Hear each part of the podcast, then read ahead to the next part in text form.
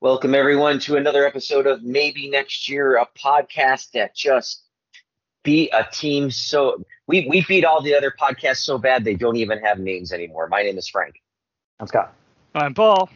And Nameless. What's the name of that Nirvana song that was like the untitled Nameless Endless? That was it. Name was at the end of the Nevermind CD, and I had the Nevermind cassette to start.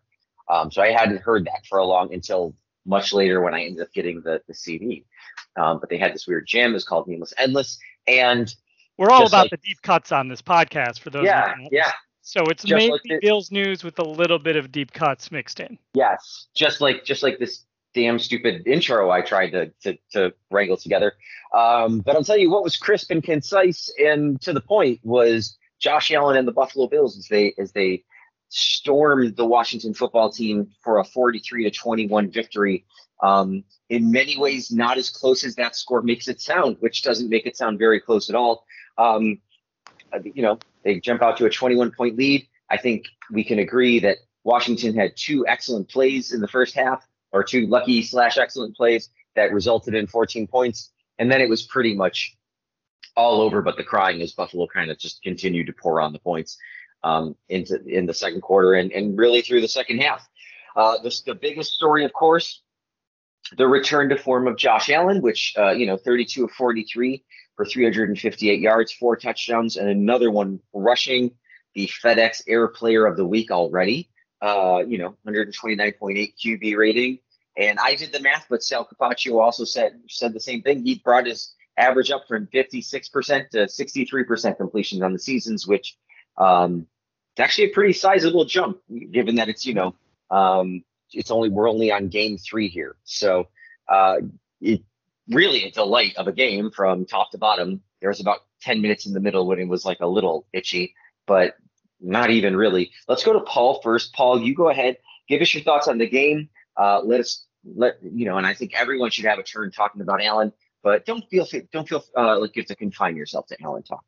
Yeah, I'll start off with the defense actually, because we were talking about that, and you're talking about Sal Capaccio related statistics. And another one he did is how the Bills defense is 5th in yards per play allowed this year in the NFL. And in fact, they only dropped from 4th last week. And I say only dropped from 4th because they gave up a single play that was 73 yards long. And when you do that and you're still top 5 in the league after 3 weeks in yards per play, that speaks well to what your defense is doing.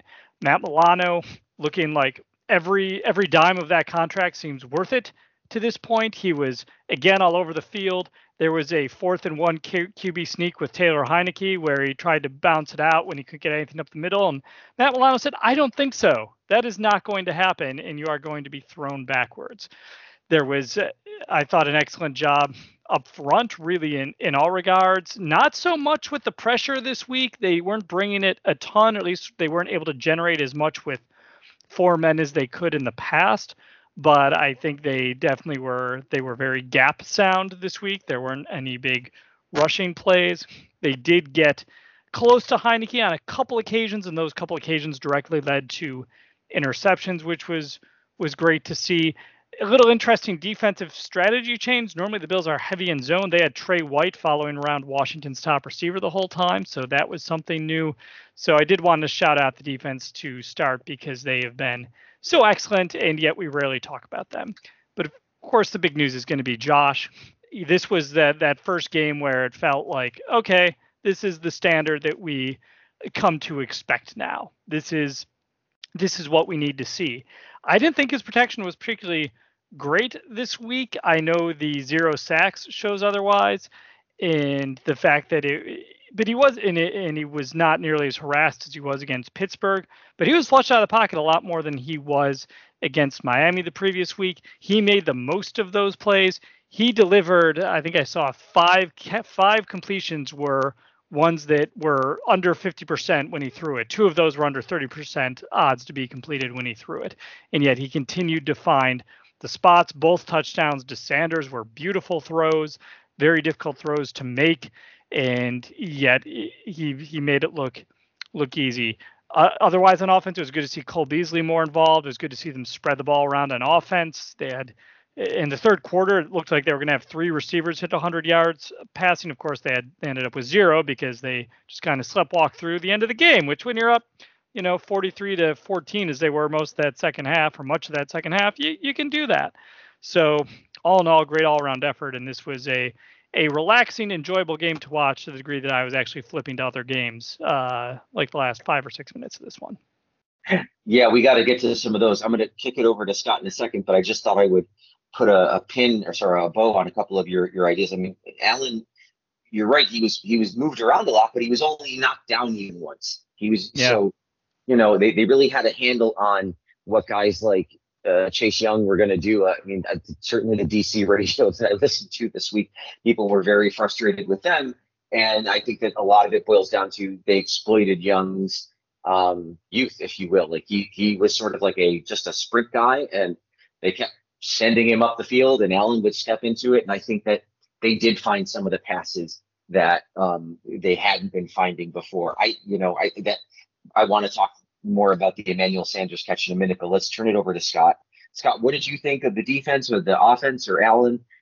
Give us your take from 1,000 million miles away.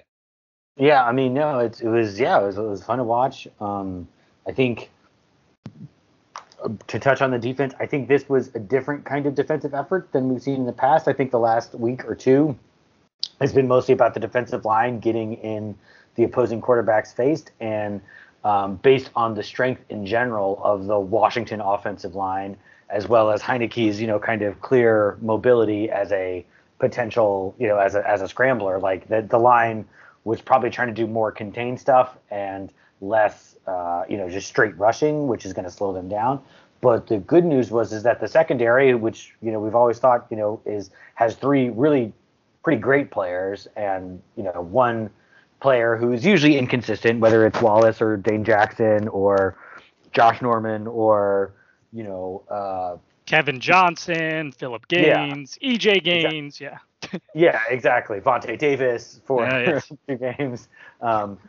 Those are the platonic ideal of inconsistent, in that he was there for one half and then not there for the other half. Could not have been more inconsistent.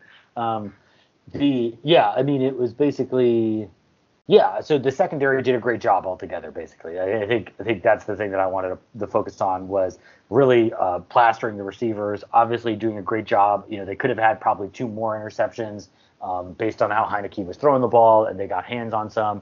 So really a great, great game from the secondary. Getting over to the offense, I think the other thing that I wanted to point out, I think they had, in general, obviously Allen played better. That's clear. He had more confidence. He knew where he was going with the ball. He was decisive. He was his fundamentals had kind of recovered. I think we kind of saw, and people had pointed out that in general, especially on The Athletic, they had pointed out that it was really Josh's fundamentals that were getting off, at least in the second game and the first game, in terms of throwing off balance and off platform. He was clearly much more well put together in terms of his fundamentals this week, which helped. But I think a lot of it goes to Daboll as well. I think part of the confidence comes from knowing what the defense is going to do to you. You see it coming, you practice it, and you game plan it during the week, and then you know how to take advantage of it. And I think it was a great game plan from Daboll. A lot of the quick passes, a lot of the sideways movement, expanding the whole field, but not giving up on the downfield stuff either, and making sure that's still a part of the offense, and having those well drawn up. I think it was, I texted the guys during the game, it was like, this is all well and good, but where was this against Pittsburgh? Just the offense looked completely more dynamic. Some of that is also the run game still doing its job of providing at least the threat and the occasional kind of, play that gets 8 or 9 or 10 yards, maybe that makes the defense have to kind of just respect it enough to give the play action a little more bite, let the offensive line kind of take a breather from the constant pass protect, keep the defensive line off balance.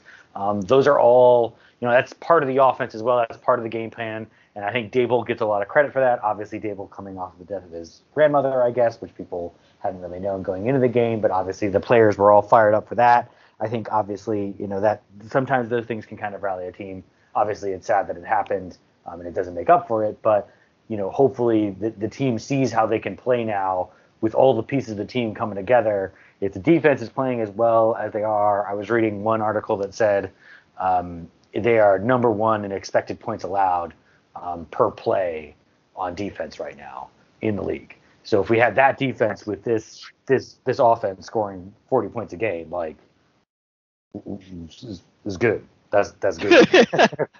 Well, you know, I'm tempted use that to ask giant vocabulary, Scott. That was the perfect word. Good. I think that. I think Scott wanted to say something like, you know, who's going to beat him? You know, like I think that's what he sort of pulled himself back from the. I didn't have a conclusion to that thought, but yes, I think that is the point, especially given what's going on in the league right now. Like, you see a lot of flawed teams, and if you want to point to the Bills' flaws, maybe you could say that they're inconsistent, you know, week to week because they played. You know, they played one consistency. Yep.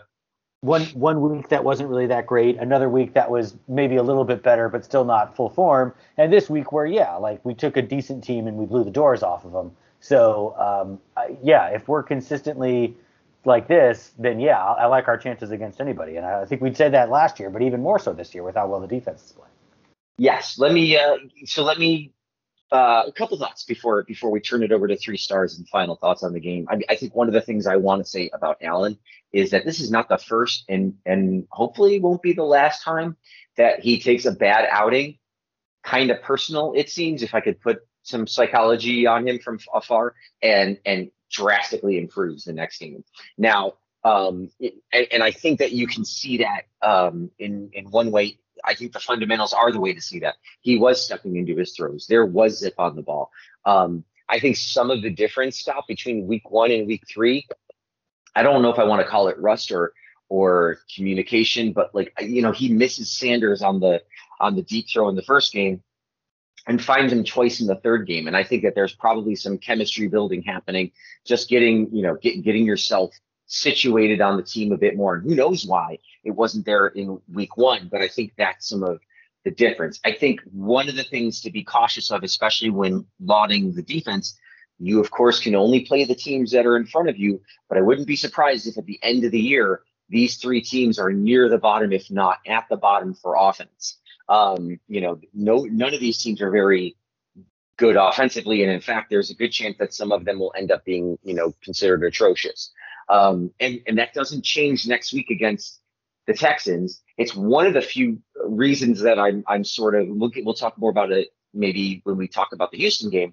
You know, Tyrod Taylor, at least as we know, is a competent, probably good quarterback. Like, you know, he's okay. He's certainly not going to make a lot of mistakes. And to my idea, it would have been a nice step up heading into Chiefs and Titans. Yeah. Right, because that is a big step up. Now, it doesn't change the fact that the you can only play the teams on your schedule. And don't worry, a lot of the teams on this schedule are pretty fucking awful. So there's a lot of wins left to be had, even if those two games don't go well, and we don't have to go there yet. But I think that one of the things will be, you know, we'll have to see. You know, I don't expect them to shut out the Chiefs or the Titans, but I do want to see if they can frustrate them, make them turn the ball over, and keep the Bills offense in the game. And if that complementary football can be played against, you know, one of the other expected to be good football teams, although we will talk about the fact that they don't not yet lining up with their expectations. So I see, I touched on the defense. The offense was very good. I think the last thing I want to say, as a person who's, I lost a lot of my disdain for the Washington football team from when I first moved here. I don't find them nearly as offensive as I did when I first got here, because I don't know, they've just sort of been beaten into the ground for a while. And I look at a guy like Taylor Heinicke, and his stat line was terrible, and it was padded by 175-yard screen completion. I get this, but he did a lot of things in the game that you say. I said to myself, like, if he had a weapon or two, he might have been kind of dangerous. And he clearly got overwhelmed by the whole thing, but he was able to, you know, the Bills only got one sack on him. He was able to extend plays, including that screenplay. So I was more impressed with him than I think I will be with Davis, Webb, or whoever is the Texans guy. Like, I was pretty impressed with Heinicke. And you've traded Davis Webb to the Texans, Frank. That is not cool. He's a valuable practice squad quarterback. I don't know what his name is either. I keep calling him Miles Davis. I think it might be Davis Mills, but let's call him Miles Davis. Davis Mills. I think it's David Mills. Yeah. It's not David. It's Davis. Anyway. Paul, I'm opening up an envelope that I wrote on Sunday. All right. Mm-hmm. And inside this envelope, it said, Frank's going to love Taylor Heinicke because it reminds him of the way Ryan Fitzpatrick used to act like an asshole and throw the ball around just because he was trying to get some yards down the field. That's what I wrote on Sunday. I just opened that up. All right. Hold on. I'm going to open this envelope right here. Hold on. There you go. I'm opening an envelope. It says, shut up, Scott. If John Cena is all about ruthless aggression, Frank is all about reckless aggression. That is the Frank template for a quarterback play. You know, there's just there have been so many years of the captain checkdown on the Bills that I appreciate a guy who's trying. What can I say? So you know, I'll leave it there. I don't think he's going to amount to being a very good quarterback, but I saw something in there that I was like, oh, I get it. Anyway, certainly he you know, ultimately, like on a neutral scale, played very terrible. But you know, he was no Nathan Peterman, so that's a step up. I think we should go to 3 stars. And any final thoughts we have on the game can be expressed therein, and then we'll keep the show moving. So Scott, take us away. You can whenever you want, Scott. Hey, no, Scott's on mute, so I should talk. Yeah, right. Mute. I have an envelope here where I said Scott would start 3 stars on mute. Ooh, that touched the nerve there, Paul. It touched the nerve. So yeah, let me get out my honorable mentions list. Just open the envelope. Yeah, there we go. Yeah. So we've got we're starting with Dawson Knox. With a rare, you know, again, when he shows up, boy, it's fun. Sure. And he catches a rocket in the end zone, and it's a touchdown, and that was nice to see. Ends up with the no official drops in the regular season thus far for Dawson Knox. By the time we get Ertz, he's going to be backing up Knox. But yeah, Dawson ends up with 4 catches for 49 yards and the touchdown. I will then go to Matt Milano, who had the fumble recovery as well as the 6 tackles and the 2 for loss, 1 pass deflection and a QB hit. The big stuff on 4th down, which was pretty awesome. Obviously, everyone very fired up for that play. That was pretty sweet. Zach Moss, again, like riding the hot hand at running back seems to be working for now. 13 carries, 60 yards, but obviously had the other 3 catches for 31 yards and the touchdown.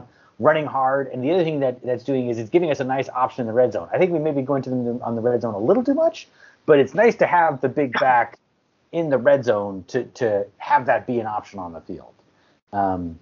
We got Jordan Poyer with 2 tackles and an interception.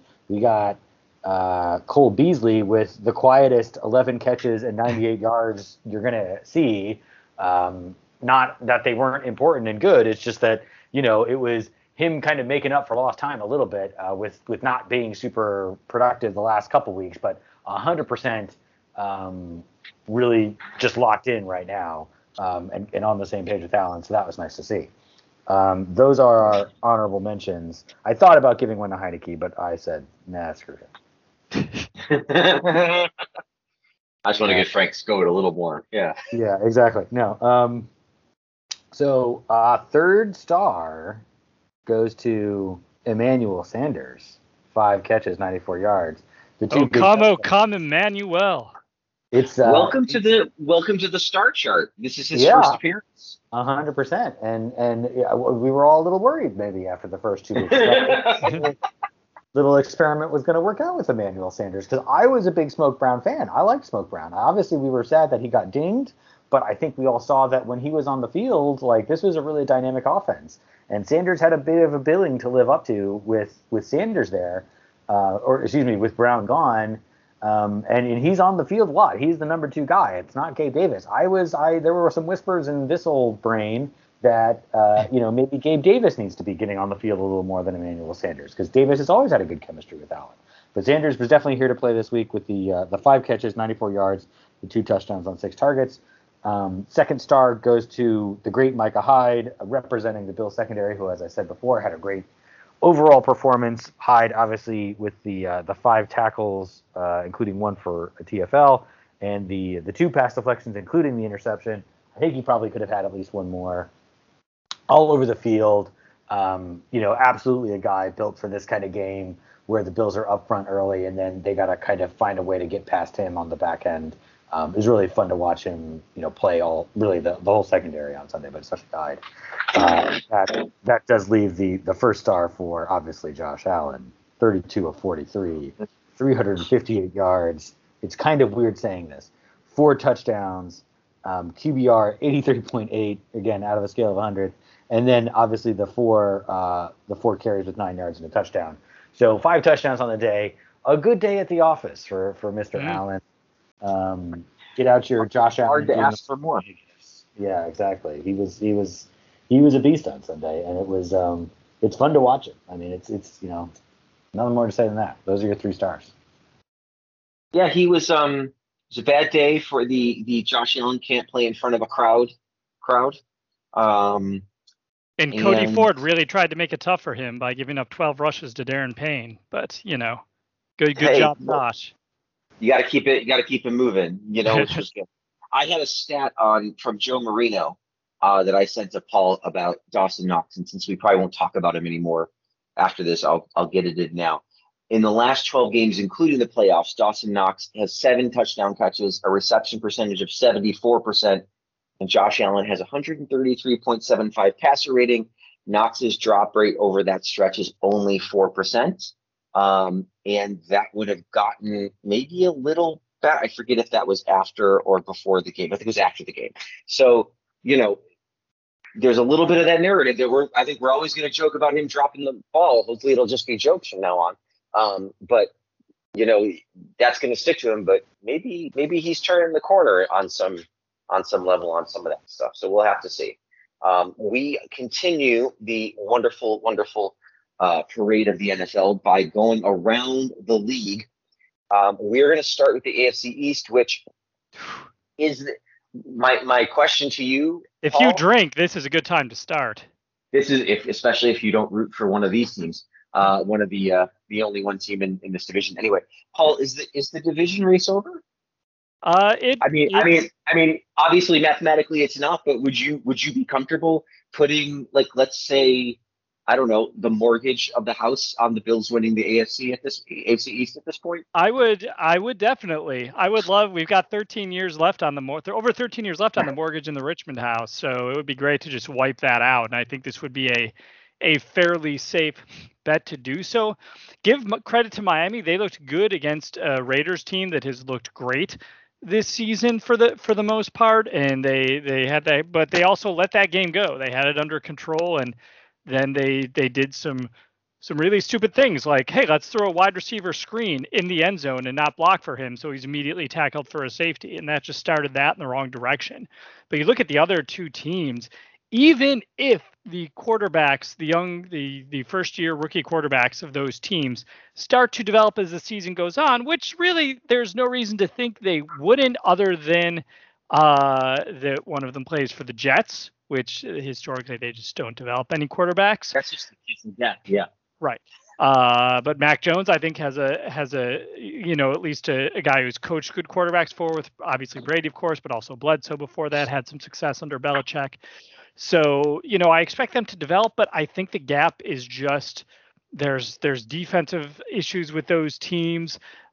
Even the Patriots, who were better under Belichick in 2019 on defense, really kind of struggled last year. The players they've gotten back seem like they're a step slower than the year before.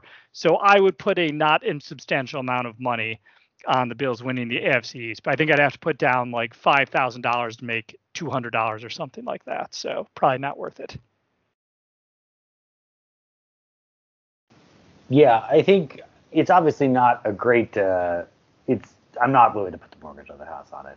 Obviously, I think the Bills are the favorite. I think the Dolphins. I think that's the thing. The Dolphins were frisky. They were in the game. I just don't know that Tagovailoa is going to come in and really do any better than Brissett did. and their defense is not really holding up to the scrutiny that they're supposed to be, that they need to perform at to get them into the win column. The Jets are out of it, and I think the Pats, are they going to hang around? Sure, they'll hang around. They're too well coached of a team to just kind of go away into the night.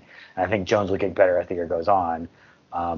So I think the thing that concerns me is just with the Bills is, maybe some inconsistency. Maybe we haven't played, probably the better teams on our schedule yet, as Frank's been pointing out. So we'll have to see how they kind of come together. If we got a couple, talk to me, obviously in 2 or 3 weeks, the division could be pretty much over. I don't think we're too far away from that.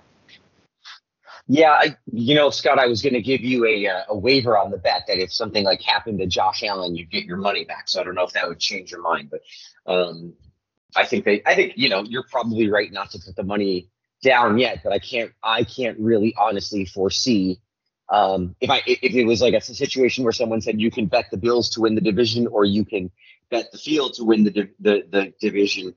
I think I am clearly taking the Bills if I'm forced into one of those. This is probably a similar discussion to what they had on Patriots podcast for most of the last 20 years. 3 weeks into the season, being like, are we done yet officially, or we got to wait a little bit? Right. And, and I'm sure like by week 6 or 7, there'll be some game with Miami or New England where the commentators are saying, well, they really need this one if they want to keep pace with the Bills, and maybe they can kind of sneak out. I'm hopeful that that's kind of the general direction that we are headed here with the AFC. But to my mind, and I think to Paul's mind, because he built the agenda, I'm ready to talk about the conference because the Pittsburgh Steelers, the only loss for the Bills thus far, they are 1-2, and frankly, they could be 0-3 if not for to be blunt, like a special teams touchdown. Like, I mean, that might be the difference in that game at the time, because the offense certainly wasn't doing anything for Pittsburgh, and Buffalo might have farted their way into a win if they don't give up the special teams touchdown. Kansas City, weirdly, they're 2 plays away from being 3-0, and they're 2 plays away from being 0-3 because. Yeah, and they're 1 play away from being 0-3 because, they get a muffed punt or a punt snafu themselves in week 1. Yeah, the Cleveland game, that's right. Against Cleveland. They're 1-2. So the team that beat you and the presumptive front runner, both 1-2. Baltimore seems to have every week it's like, no, that's too morbid. I had an idea. I'm not going to go there. Boo! It's never too morbid, Frank. It's definitely too morbid. But I'll tell you after. If you're a Patreon, go to the special feed, and we'll tell you what my terrible morbid idea was. But they're kind of the Walking Dead because every week it's like, oh, these 15 guys are hurt, and then they go out and they squeak out a win.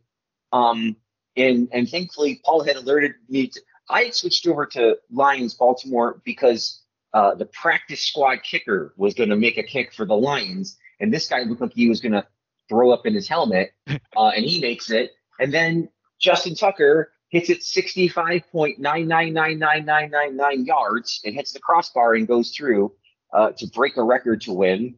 Las Vegas, Miami happened. Denver's undefeated. It's a very topsy-turvy division. Paul, I mean, you certainly watched a lot of the late games. What do you think of the conference, and are you comfortable saying Buffalo is the team to beat now? Because really they have the best record left amongst the front runners. Feel free to pick a different team, but yeah. I don't know that anybody here is ready to anoint Las Vegas or Denver. I think we're just waiting for them to play each other and some other teams. Right. I think that AFC West is going to make things interesting as to whether or not the Bills are the best team in the conference. I have by far from lost faith in Kansas City. I remember the Patriots getting out of the gate kind of slow a few seasons where maybe they start 2-2 or whatever. And as you noted, Frank, they were really 2 plays away from being 3-0. Of course, also 1 play away from being 0-3. So I think they right the ship. They get their act together. Mahomes isn't going to make dumb decisions like he has each of the past 2 weeks. He's not going to make those every week. Their defense is going to be a problem, I think, this year. I still, though, I think they're probably the team to beat at this point. The West does concern me a little bit more. I'm glad we played that division last season and not this season. You could be looking at, you know, plausibly 3 to 4 playoff teams coming out of that division. I think the odds that both the Broncos and the Raiders will, you know, keep this up and go, you know, 15-2 with their losses to each other, extraordinarily unlikely. One of them's bound to stumble, but I don't think both stumble. And you look at the Chargers going on the road to beat Kansas City.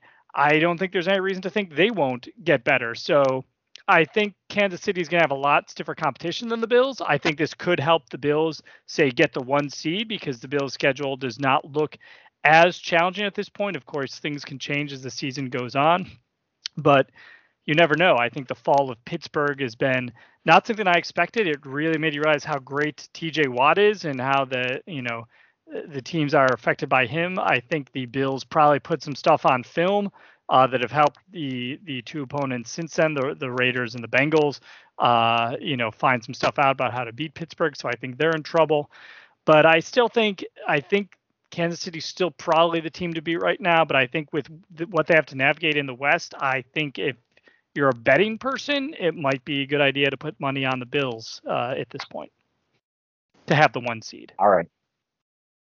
Yeah, I mean, that's the thing, is the 1 seed's really the thing. I don't know that, obviously I think we're still going to probably have to play Kansas City at the end of the season. I think that's going to happen, whether it's in a division game, hopefully it's in Buffalo. We're going to have to probably, we're going to have to beat good teams to get to the to get to the Super Bowl. That's going to have to happen. But I am pleased that it looks like, things that Kansas City is doing are not working. Their defense looks like it's really not that good at all. And obviously the Bills had a lot of problems really moving the ball on offense against the Kansas City defense last year. So if their defense is taking a step back and maybe our defense is a little better, maybe we got a better shot in that game, especially if it's at home. Everybody else, obviously, yeah. I mean, the Chargers are a little concerning. They got a lot of talent. They've got some good players on defense with Bosa, but it's not. I think that's who it is. Yeah, it's the other Bosa. The other one, Cisco. All the Bosas. Yeah, but I think we can handle them. And yeah, I mean, Baltimore is dangerous, but I think the fact that they had to go a 4-quarter game against a horrific kind of I don't say horrific. A Detroit team that is certainly not is going to be fighting to even be in the playoff hunt. It does not speak great for their performance. Obviously, yeah, they beat the Chiefs, but clearly they were getting really up for that game. So I like our chances in that game as well. It's still early. There's a lot of season left to be played, but yeah, obviously I'm pleased with how the conference race is shaping up. We have one comment from a listener. By the way, also Justin Tucker, we should note that was freaking insane. That was all. That was a really cool kick. That was as thrilling as a kick can get. Really, it was exciting. Yeah. Since 1970, the record for longest field goal has been set 3 different times by Tom Dempsey, by Matt Prater, and now by Justin Tucker. 2 of those have been as time expires to beat the Lions. I just want to point out that I'm glad we're not a Lions podcast. I know that's a hard podcast these days. Maybe next war, or maybe next, if I had a Lions podcast, it would be called No Pride. I think that's what it would be called. Motor City Meltdowns. Maybe next decade. Maybe next. Maybe alternate dimension. Yes. We have a comment from Mark. On Twitter, MNY Bills, if you want to do it. I'm going to read the comment because it relates to something I'd like to say, and that's how I roll. Mark says, this is more of a comment than a question this week, but I think the run game did a good job this week, but man, isn't it nice when they're covering up Diggs? Josh has Sanders. This could be a great duo. Also, I think 40 attempts for Josh is the sweet spot. I'd say I mostly agree with that comment, Mark, and I'm going to get the other guys' opinions too, but I was beating my own chest on Sunday when I was talking about the issue in week 1 wasn't Allen throwing 50 times. It was that something was wrong in 20 of the first 40 completions. He wasn't getting completions. If you look at the balance in the first 3 quarters of the game, it was almost 2-1. It evens out a lot in the 4th quarter by the time you count kneel downs and you're running the ball. It wasn't quite 2-1, but yes, I agree. 35 to 40 times a game, that's probably where they want to end up with Josh Allen throwing. And he's going to get 10-ish, 9 to 10 yards of play, 350 yards, you know, and some touchdowns. I think that's kind of what you want from Josh Allen. They are clearly, thus far, much better in this 11 personnel. They did it again this week, where they showed the difference between the team in 11 personnel and the team when they kind of go empty set or whatever. And you know, they succeed better when there's a threat of a running back. And that some of that is you know, Zach Moss and to some extent Devin Singletary, certainly in that Miami game, need to be credible threats. You know, and so, and they are, and so that's kind of a good indication. You know, you guys let me know, Scott, why don't you tell me what you think? And then we'll go to Paul if he has any thoughts on it. But how did you feel about the balance of run to pass, and any thoughts on Diggs and Sanders? Yeah, no, I think, yeah, as I said before, I think I'm happy with the balance. I like still having it in there. And I think, yeah, Diggs and Sanders, I mean, I think obviously it's the complete package of the receivers, right? It's Diggs and Sanders, but then Beasley working over the middle, Knox having the ability to kind of be a blocker and be kind of that X factor. And then obviously Gabe Davis kind of coming off the bench, you know, coming out of the bullpen when you need to get that 4 wide receiver thing. You know, he's a big matchup problem when he's on the field against presumably a guy who's going to be the number 3 or number 4 corner on the other side. So I like all of our receiving options as a package together. You know, I'd put them against pretty much anybody. Obviously Tennessee with Julio Jones and AJ Brown is pretty lethal. Obviously Tyreek Hill and Travis Kelce we had a lot of problems with last year, but don't forget they're going to add Josh Gordon, of course, the infamous, you know, great addition of Josh. We'll see. Until somebody checks his bag or something, you know, yeah, to go home again. Sorry. Yeah, no. So yeah, no. Obviously, I'm pleased. I think they're all good. So. Yeah, it's funny. Scott brought up the receiving cores for Tennessee and Kansas City, and I thought, well, soon enough, guys, back-to-back weeks, pretty soon in prime time. So we'll get the fun of dealing our defense, which has been great so far, dealing with some challenges. I think that, you know, the game plan is going to dictate whether we see that sweet spot of 40, whether we're going to see more run or less run. I think, yeah, on your average week, I think 40 is a good number. You know, you do want to run it as, I'd say, about at least as much as they've been running. They ran it on Sunday. The Philadelphia Eagles notoriously last night ran the ball 3 times. Yes, that is already notorious because they ran 3 times to running backs. In the history of Pro Football Reference, the giant database that compiles game info, there has never been a game where running backs have only gotten the ball 3 times. So you've got to run a little bit. I'm not big into the whole keep them honest thing. I am big into the whole they are going to be in situations where a run is not expected and it is going to make a difference, or the matchups on the field indicate in the situation that this is a good time to run. So yeah, I think in a typical week, 40 is going to be good. It will vary by game plan. And yeah, on the receivers, boy, Josh does like he always likes his new toys. He targeted Beasley and Brown a ton year one. He targeted Diggs more than anyone was targeting in the NFL last year. And he's really targeted Sanders quite extensively so far this season, whereas John Brown, who Scott mentioned earlier, still a free agent. So, hey, the Bills could bring him back if they want. They have Jake Kumerow as their last receiver on the active roster on game days now. But I think they're content with this core, and I'm excited to see what they can do this week before they start to have some stiffer competition in the coming weeks.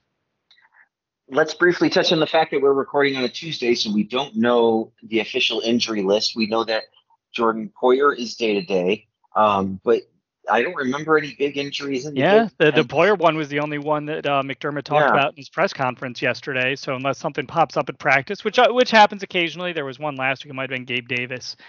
Right. So sometimes, you know, these things happen. But as of Tuesday, as recording, just Poyer's day to day is all that's been reported. Yeah, I wholly wouldn't be surprised if like Starla Tulele is limited again or something like. But yep. Jerry Hughes is going to have a vet rest day this week. That's been the case for 3 seasons. So no reason that's going to change. Yeah. Yeah, exactly. And he sort of, so I would, you know, it might look like something, but unless something happens, I would expect that everybody is going to play, which is nice, which does bring us to this day in Bills headlines. And then we have to get to a Houston preview where we have a very interesting betting line to get to, but I want to get to the headlines first. Also, bring us the most anticipated best segment in all Bills podcasting, please. All right. This is This Day in Bills headlines for September 28th, which again, I researched and still could not use old ones because we have never podcasted on this date, or at least not in the last 5 years since we've been doing this segment. So got a good mix of easy and hard. So we'll start off with a little warm-up question going back to 2018. Bills Bar offering blank wings. That's the name of this specific type of wing. Offering blank wings, challenging customers not to quit halfway through. Oh, Vontae Davis wings. Vontae Davis wings. So head on down to Anchor Bar and get yourself some Vontae Davis wings. If it's, also get yourself a time machine because I'm sure they don't offer those anymore. All right, 2016. This guy's been on here before. You've not gotten him in the past. Can you get him this time? Buffalo Bills release kickoff specialist blank at 2 to practice squad. Jordan Gay. Frank has learned. Yes. Man, I had all my hints ready. Totally not necessary. So good job. All right. 2012, blank excels in nickel roll. It's funny how things work out, I guess, but the coaches have done a great job coaching me up and teaching me technique, said blank, who's collected a turnover in each of the first 3 games, 2 interceptions and a fumble recovery. There's still some things that I do instinctively as a safety that I'm trying to break those habits, but the more I get comfortable, the faster I see that I'm playing and making reads. What year was this again? 2012. We didn't have all the recent headlines were too easy. Oh, wow, that's okay. Yeah, so converted safety.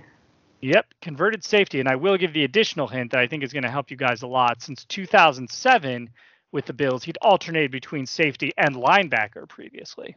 Brian Scott, says Scott, and that would be correct. So I figured the linebacker hint might help. Yeah, good one, Scott. All right, Frank mentioned this nickname earlier. Let's see if he can get it. 2010, Bills release QB blank. Davis Webb? Trent Edwards. Captain Checkdown, as Frank said earlier. There you go. A competition with Fitzpatrick who took Shane Gailey and friends 5 months to pick Edwards as their starter. 3 weeks later, they decided he's not even good enough to be on the team. Oh, boy. All right, fun little guessing game, guys. You have to guess within 5. All right. Orchard Park police make blank arrests at Bills game. What day is this? This is 2009, so this is the TO season. Fitzpatrick, I think. Who are we playing this week? Let's see. This would have been 2000. Bills 2009. It's plus or minus 5, Scott. So it's got to be kind of a. It's not going to be 3 plus or minus 5, or even It's going to be it's definitely. Number. I mean, to me, we're talking. This is somewhere between 50 and 150, right? Yeah, and this is coming off a loss to the Saints, 27-7, where Dick Duran famously punted down 20-7 in the fourth with 8 minutes left near midfield. Yeah. God. So this was a game where there might be arrests. None of the arrests were tragic, by the way. They ranged from disorderly conduct to harassment to resisting arrest. All right, I'll split the baby, I'll say 65. I'll say on the lower end, 65. All right, I'll go a little higher. I'll go 82. This was a very well-behaved crowd, guys. 31, only 31 at the game. 65 is about a norm that was happening up until they beefed up security, which I think was a little before this. I don't know the exact year. Okay. But good job by the Orchard Park Police on this. All right, 2006. We got two for the price of one in the year 2006. Number 1, Bills blank named NFL Rookie of the Month. The Bills were widely criticized for selecting the former Ohio State star as the number 8 overall pick in last April's draft, but he has paid early dividends. 2000 what? 2006. No, they didn't take Ashton Yabuti that high. I know he played for Ohio State, though. Yep. Boy, this is fascinating, because I probably would have seen him play the Badgers in school. Yep. Yeah, you both know this guy very well. I can give some hints, but I want to give you a chance to guess it off the cuff. Not any other running backs, right? 06, first round pick. Boy, because 05, Lee Evans would have been 05. Yeah, it was Lee and Lossman were 04. Because they had two first-round picks, yes, and then they traded because they traded up. They traded a 2005 first-round pick, so they. Willis Nagehi was Miami. 3. Right, he was a little earlier because he replaced Travis Henry. 3 or 2, and then after those guys, boy, this is weird. All right, I'll give you the hit number 1, which is the rest of the article notes. In 3 games, including 2 starts. He is 7th on the team in tackles with 17, is tied for the team lead in interceptions with 1. Donte Whitner? Donte Whitner, there you go. Oh, I didn't know you went to Ohio State. Yes. I don't know why I didn't know that. Okay. All right. The other 2006 headline. Blank pumped up to play Bills. I had a problem with the old coaching staff, but they're all gone, Blank said. They didn't know what was going on. They know what was going on there. It said Greg Williams, Wade Phillips, and Lever were the coaches Blank said he liked, but he called Malarkey a joke and was not a fan of Tom Donahoe's direction. Wow. The Bills were trying to re-sign him in 2004, but he decided to play the year out and enter free agency. It's funny to think that Mike Malarkey was already gone by 2006. Yep. In my mind, it feels like he should that's about how far back he goes, but yeah, he quit at the end of 05. He quit. Okay, good. So I'm not that far. I'll give a hint here. This headline was before a Bills-Vikings game. Pat Williams. Pat Williams. I knew that would get you over the top. 3 straight Pro Bowls he made for the Vikings after spending the first 8 seasons of his career with the Bills.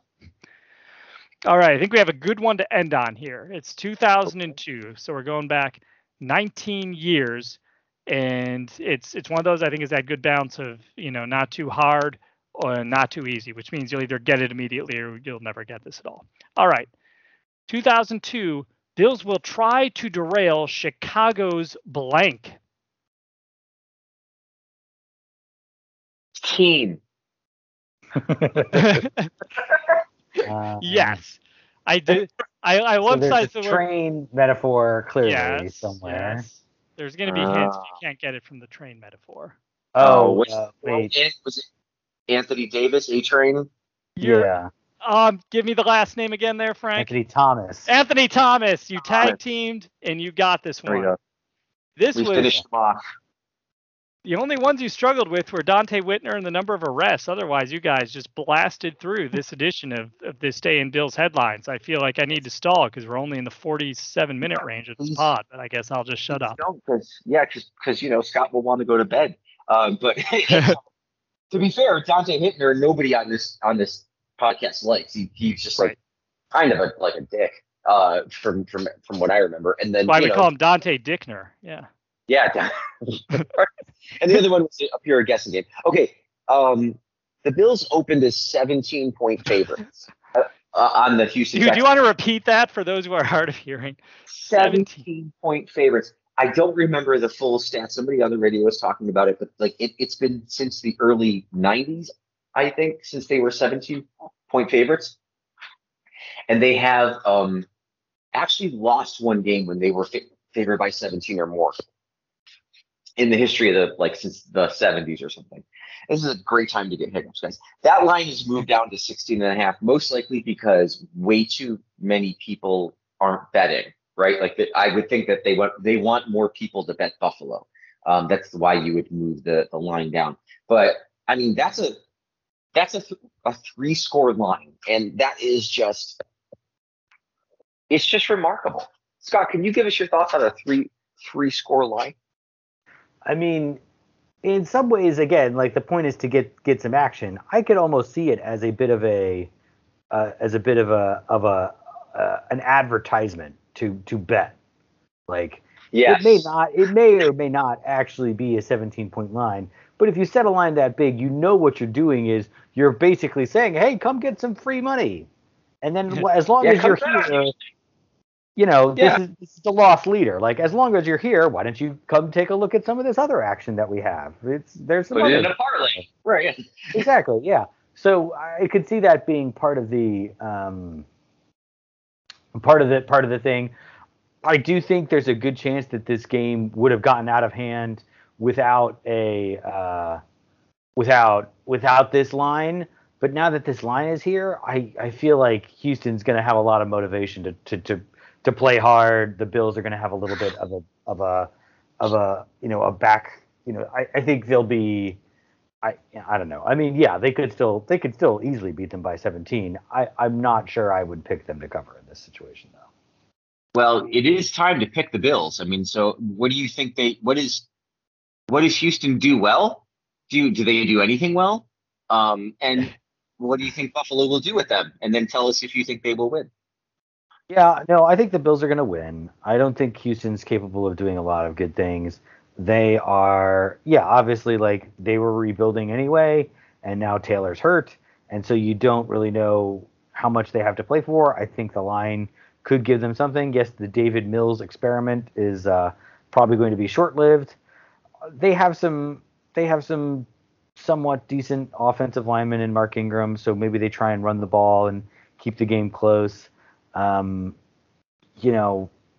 yeah, obviously there's not a lot of talent on this team.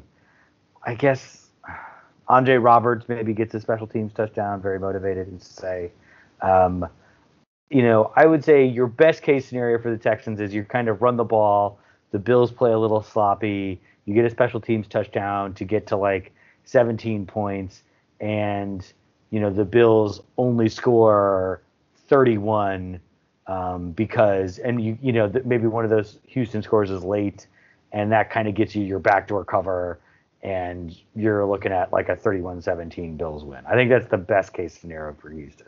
Obviously, there's a decent chance that they just get their doors blown off and it's 52-0. I just don't think that in the NFL you really see that kind of whooping, because at some point the Bills just pull their players and Houston is still trying and things get a little closer. So, but yeah, if you put money on the Bills to cover here, I wouldn't say you're throwing the money away. Certainly. Yeah, Paul, go for it. Yeah, I'm looking at all the players on the Texans to see if they do anything, and I don't see very many. But go ahead, continue. You give us. Well, I'm gonna have to change my score prediction, which was 31-17. I will change it to 32-17. I will be that much more confident in the Bills. And I was closest last week. I had the Bills 31-10, and they won by 22 instead of 21. So bragging out of the way, yeah, this is.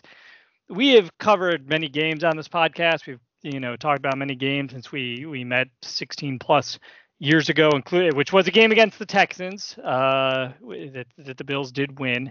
Jason Peters caught a touchdown. It was glorious. I have never been more confident in them to win a game than this week. I foresee so few circumstances where the Texans could possibly win this game.